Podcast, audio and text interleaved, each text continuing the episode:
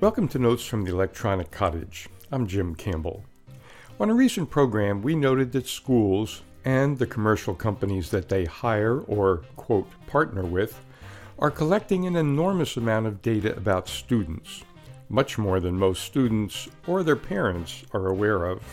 We noted that in the fall of 2018, the FBI issued an alert about the dangers inherent in the amount and type of information that schools were collecting usually through the tools or equipment provided by private companies. From that FBI alert, quote, the U.S. school system's rapid growth of education technologies and widespread collection of student data could have privacy and safety implications if compromised or exploited.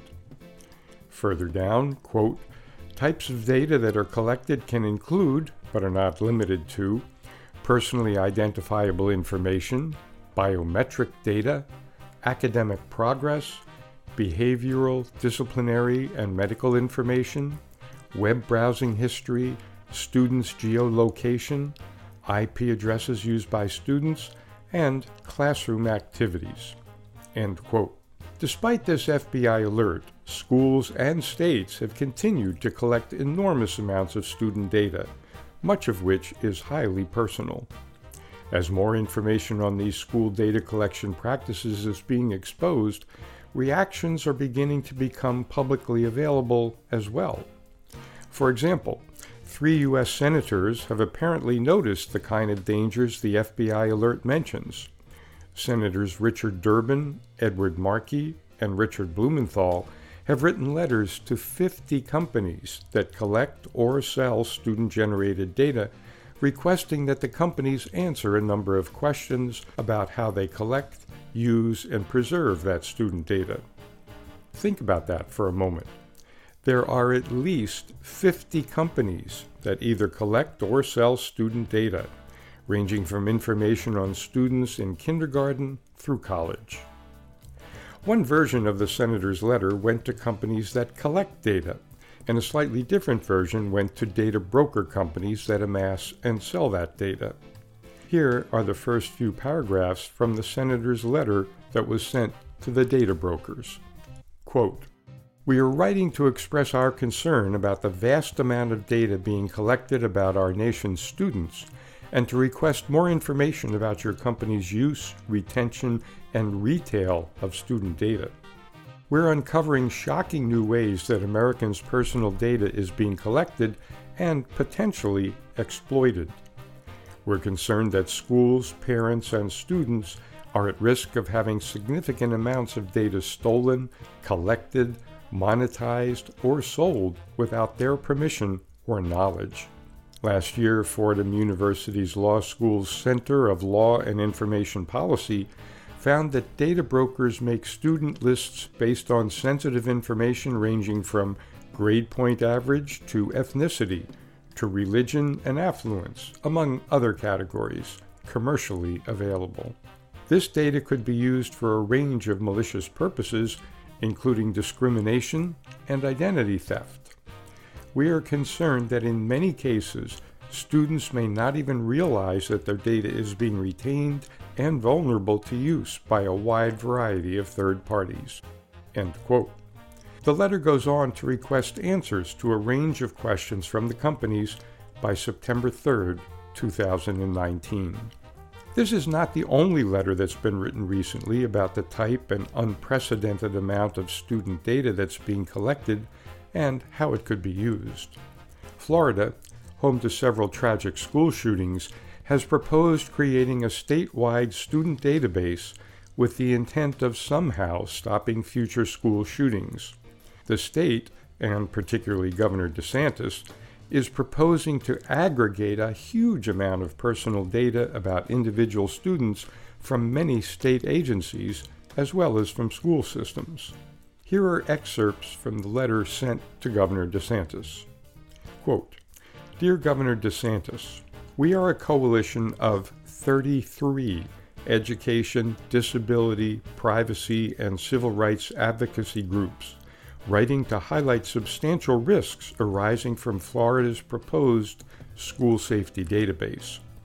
This project will collect information about children and young people's social media activity and other sensitive topics and store it in a state database to be shared with state employees, schools, and law enforcement. We are deeply concerned that the program will be used to label students as threats based on data that has no documented link to violent behavior, such as data on disabilities or those seeking mental health care. End quote. Further on, the letter continues, quote, the categories discussed included children who have been victims of bullying based on protected statuses such as race, religion, disability, and sexual orientation, children who've been treated for substance abuse or undergone involuntary psychiatric assessments, and children who've been in foster care, among others. We believe this database represents a significant safety risk because it collects highly sensitive information without a clear evidence based rationale for inclusion. Could be used to stigmatize and blame children who've been victims of bullying or whose only, quote, risk factor is their disability, and will create a de facto state repository designed to track children based on federally protected characteristics. End quote. The writers of this letter don't say so specifically, but such a database in the hands of data brokers and sellers would be a nightmare for children and their families. And as we all know, digital data never really goes away. This kind of student surveillance can generate the effects of surveillance that Bruce Schneier wrote about a dozen years ago. Quote, For if we are observed in all matters, we are constantly under threat of correction, judgment, criticism, even plagiarism of our own uniqueness. We become children, fettered under watchful eyes, constantly fearful that, either now or in the uncertain future, patterns we leave behind will be brought back to implicate us by whatever authority has now become focused upon our once private and innocent acts. We lose our individuality because everything we do is observable and recordable. In today's world, data is forever. The information collected and amassed about students who are 5 years old or 15 years old today will follow them for the rest of their lives. Students, as all of us, have a need of and a right to privacy. That is something that schools, and governors apparently, seem to have forgotten in a rush to categorize, simplify operations, save money, imagine somehow preventing a future disaster, schools may very well be crushing individuality.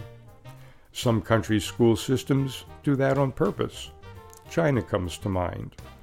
Ours may be doing so inadvertently. If we hear of any responses to these letters, or any others that affect the future of our children as autonomous individuals, We'll do our best to share them right here on future editions of Notes from the Electronic Cottage.